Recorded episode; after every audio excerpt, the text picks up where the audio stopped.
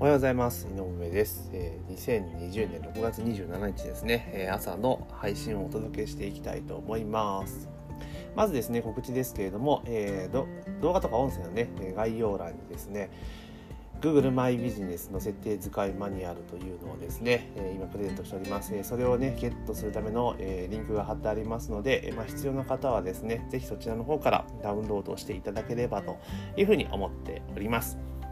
で、今日のテーマなんですけれども、LINE がいいのか、メールアドレスがいいのかっていうところで、まあ今ですね、各、お店とかでいろんなところがですね、お客様に情報を届けていこうという時にですね、まあ以前であれば、まあ、メールアドレスを取得してね、メールで送っていたんですが、もうそのね、主役が完全に LINE にもう移ってきたのかなというところですね。もうそうなって、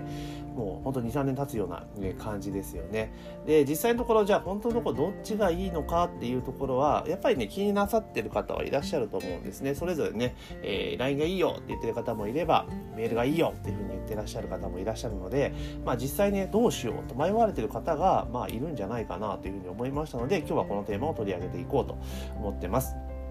で、私なりの結論から先に言わせていただきますと、えー、来店型の店舗ですよね。だから飲食店とかお店とかね、お客さんがお店に来てもらって、えー、お客様がお店で商品を、サービスを提供を受けるっていうパターンですね。まあ、そういった場合はですね、必ず LINE です。まず、えー、LINE がいいと。で、それ以外はメールアドレスっていうのが、えー、私の結論です。ただですね、注意しなければいけないのは、じゃあ、お店以外は LINE ダメなのかって、そういうわけではなくて、あの、そのお店に該、ね、あの、該当しない場合、例えば先生業だったり、コンサルとかありますよね。そういった場合でも、お客さんとの距離が近くなってれば別に LINE でも OK というところなんですね。要は、えー、一元のお客さんにいきなり LINE を送るっていうのはちょっとなかなか厳しいんじゃないの？っていうのが、えー、正直なところです。で、なんでじゃあ厳しいのかっていうお話をしていくのと、じゃあなんで店舗系がいいのかっていうところなんですけれども、LINE はですね、本当情報伝達能力と、伝達力と、えー、リアルタイム性が本当メールなんかと比較にならないぐらい優れてるんですよね。優れてるんですよ。だから、例えば、まあ、メールがね、えー、主流だった時代であれば、例えばお店とかでね、今日は雨降ってきたからちょっとお客さんの家が悪いなと思った時に、雨の日クーポンっていうのでメールでポンと送れば、まあ、メールでも来れたわけですよ。ただ今それを上回る即時性とかね、リアルタイム性があったりとか、えー、機能がひっついてる LINE っていうのがもうあるわけですから、だからもう LINE とかでね、雨が降った、じゃあよしお客さん呼ぼう。お客さん入んないから呼ぼうって時にもう LINE でクーポンポンと送ればすぐに反応してくれるわけですよね。でしかも LINE ってお客さんが通常のコミュニケーションツールで使っているのでメッセージが届いてやっぱ見る習慣があるわけですよね。なので、あの、本当瞬時にね、雨とか降った雨の日クーポンみたいなのが送れるのはやっぱり LINE の強みですよね。そういうのはお店にとってはすごく有効なんじゃないかなというふうに私は思いますし、で実際私も、もう本当数十年前ですけれども、あの、ね、店舗で、飲食店で店長とかやってる時に、当然ね、お店だとお店に予算を持ってるわけじゃないですか。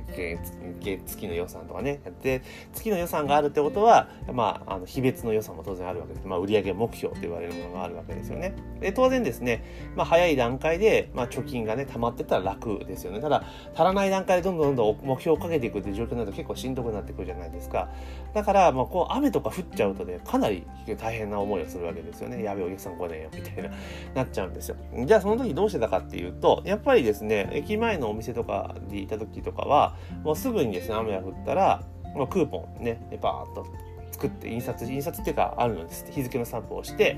で駅前に配り行ってましたよねその駅の改札ってたところとかそこで配っていったと。で、そうやってお客さんを店に強引に呼んで、まあ、売り上げをなんとかね、まあ、その日の予算を達成させるべく、えー、やっていたってことですね。だから当時、もうだから今から20年ぐらい前かな。なんで、まあ、そんな時だったらね、多分、その時に LINE があったら多分私フル活用してますよね、きっとね。で、ね、チェーン店だからね、その勝手に現場がやったら多分怒られる系ですけど、多分ね、やってましたね。ああいうとこって結構ね、売り上げ取れたら勝ちな部分があるので、まあ多分使ってたのかなっていうところです。ですから、あの、LINE っていうのは本当にですね、えー、優位性が本当発揮できるっていうところは、LINE を使ってね、優位性が発揮できるっていうのは、まあ少ない文字量で、まあベネフィットですよね。受け取り側のベネフィットを伝えること、届けることができる場合に限るんです。だから、あの、店舗系のねお店飲食店とか、まあ、いろいろ物販のお店もそうなんですけどお客さんがお店に来るようなところはやっぱ強いんですよね。だからまあ LINE っていうのは絶対使っていった方がいいと思いますしだからメールアドレスでもねやっぱ取った方がいいんですよ。あの取った方がいいんですけれどもその店舗とかの場合は先に LINE を取ってその後にまあメールアドレスを取るオファーとかける方がまあ安全かなというふうに私は、えー、理解をしております。よろしいでしょうか。えじゃあじゃあそれ以外の業種っていうのは LINE ダメなのかっていう話なんですけど例えば先生業とかね我々のコンサル業とかいうとこはどうなのかっていうお話なんですがあのじゃあどうなんっていうところですけどあの本当ね到達率とか開封率っていうことを考えた場合にはもうメールなんかメールマガとかの比較にならないぐらいになっちゃってるんですよね LINE っていうのは。うん。まあ、ただその、ね、比較にならないっていうのはそのなんだろう、えー、一元さんとかね距離がお客さんとの距離があんまり遠く近くないっていう場合に限るんですけどね、まあ、その当然距離が近くなればねあの LINE 以上のねパワーは実はメールにはあるんですけれども、まあ、ただその最初の距離が遠い段階ではやっぱあの難しいんですよね。であのなんでかっていうと我々の業種とかね先生業とかねそれ教える系の業種サービス業とかね知的、えー、情報をね売って商売をしている属性に関して言うならばその企画内容とかオファー内容っていうのを伝えるっていうことを考えた場合にやっぱ LINE だと若干厳しいんですよね。うん、なんでかって言ったらあのもう皆さん普段使ってますけど LINE で長文って来ないですよね普通ね。来ないじゃないですか。うざっとか思いますよね LINE で長文来たらそうなんですよ。LINE でテンポよくね細かいメッセージのやり取りをするための情報手段なんですよね。なのでメルマガのようにね、そういう我々のような、そのなんだろう、えー、先生業のね、ビジネスっていう商品とかサービスを提供するときどうしてもしっかりと説明をしなければいけないので、文章長くなっちゃうんですよね。だから LINE との親和性って、まあね、高くないんですよね。低いんですよ。なので、もしやるとしたら、もうテキストね、文字量は最小で、まあ動画か音声形式で配信するっていうのがいいのかなというですね、私は認識をしています。で、ポイントはですね、じゃあ、音声とかね、えー、動画とか、じゃあテキストの量が LINE のあのトークルーム上でね、長文だったらうざいから、じゃあ外部にね、例えばブログとか作って、サイト作って、そっちに誘導すればいいじゃねえかっていう話はあるんですけれども、ただ LINE のアプリから出ちゃうんですよね、そうなってしまうと。やっぱり LINE のアプリ内で関係させるっていうことが、やっぱり理想になってくるんですよ。だから音声とかね、えー、動画とかでも、じゃあ動画 YouTube のリンクを貼ったとしても、えー、クリックしたら YouTube にジャンプするわけじゃないですか。で、音声の場合も、音声のね、そうだからブラウザとかにジャンプするわけですよね。だから、アプリから出ちゃうんですよ。アプリというかトークルームから出てしまうっていうのが正しいかな。アプリの中でブラウザ機能があるんで見れるにしても、まあ、トークルームから出てしまうところがあるんですね。で、やるんだったらやっぱりトークルーム内で情報提供を完結する形のがやっぱ理想なんですよ。あとジャンプするとか飛ばすとかね。ああ離脱ポイントになっちゃうので。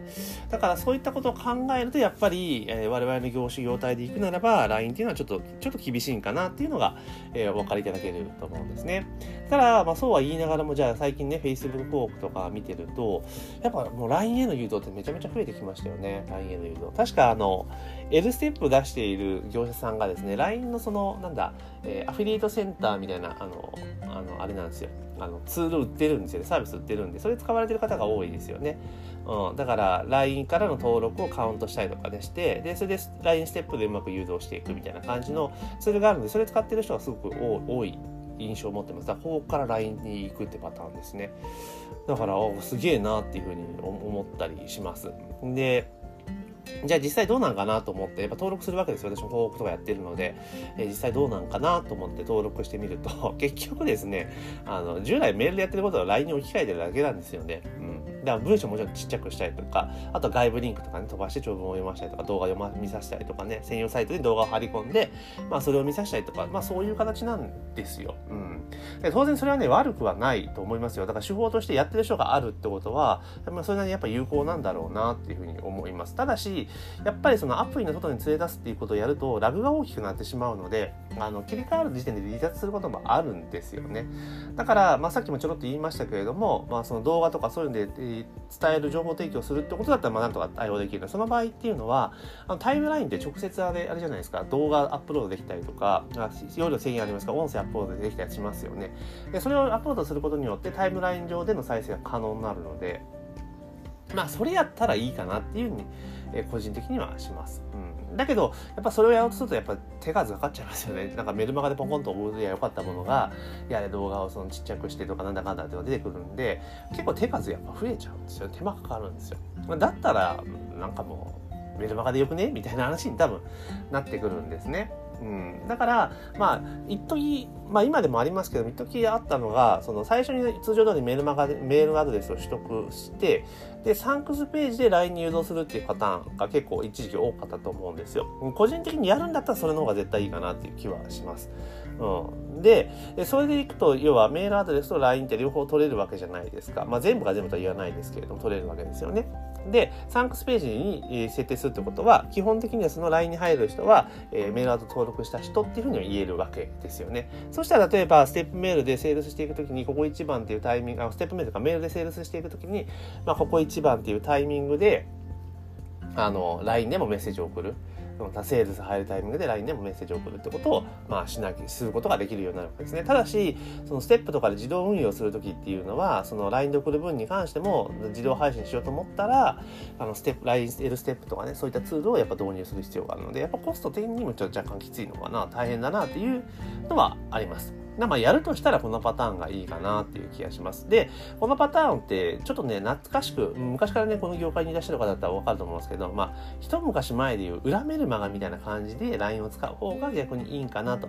そうするとなんでかって言ったら、あの、裏メルマガって結局あれですよね、表の普通の一般のメルマガから、えー、ちょっと抽出していろいろね、興味を持ってくださってる方とかってね、あの、アクションとか反応がいい人、いやいや、俗にエンゲージメントが高い人を引っ張り出してきて、さらに深い情報を届けるみたいな感じのコンセプトだと思うんですね。今やってる人ほとんどいないんですけど。で、それを LINE、そういう形で LINE に置き換えるっていうことですね。だから要はお客さんとの距離、読者さんとの距離が近くなっている人を抽出して送る。でそうすれば別に長文であったとしても読んでくれるでしょうし、または、あの、なんだ、外部に連れ出すってことをしても別にその離脱とかならないわけなんですよね。うん、なので、まあ、そういった使い方をするっていう場合に関しては、あの、まあ、要は、要は先生業とかね、そういった形であれば、まあ、LINE はあくまでもサブ的、もしくは裏メルマガ的に使うっていうのだったらいいよと。だからあくまでも主軸はメールアドレス、メルマガですよっていうところです。なので、ちょっとまとめさせていただきますと、結論はですね、LINE がいいのかメールアドレスがいいのかっていうところですが、店舗系ビジネスの場合、え飲食店とかね、店舗系ビジネスの場合はもう間違いなく LINE です。え LINE を絶対取得する。で、我々のような先生業のね、コンサル業、事業の方々っていうのは、まあ、メールアドレスですね、やっぱり。うん、普通な感じであれじゃないですか、仕事のやり取りっていうのは基本的にはメールですよね。LINE とかでやらないですよね、メッセンジャーとかで。うん、だから、まあメールでやるというのが、やっぱ基本かなというところです。で、先生業でね、LINE を使う場合っていうのは、まあ基本的には動画、音声での配信を主軸として、え外部リンクを使わず、YouTube と、えそういうも使わずにですね、LINE 上に直接アップするという、えー、それで裏マガ裏メルマガ的に使うっていうのが、まあ、ベストなんじゃないかのかなっていうのが私なりの結論になりますので、まあ、ぜひですね、参考にしてみていただければいいかなというふうに思っております。で、えー、最後に告知をさせていただきますが、えー、このね、えー、音声の概要欄にですね、あの、Google マイビジネスの設定使いマニュアルというのと、あと LINE アップ LINE 公式アカウントか、LINE、旧 LINE アットね、それの、え、簡単設定使いマニュアルっていうのもね、合わせてプレゼントさせていただきますので、もしよかったらですね、え、概要欄の URL からクリックしてですね、えー使いマニュアルをゲットしていただければというふうに思っております。というわけで、え、2020年6月27日朝の配信は以上となります。今日も一日頑張っていきましょう。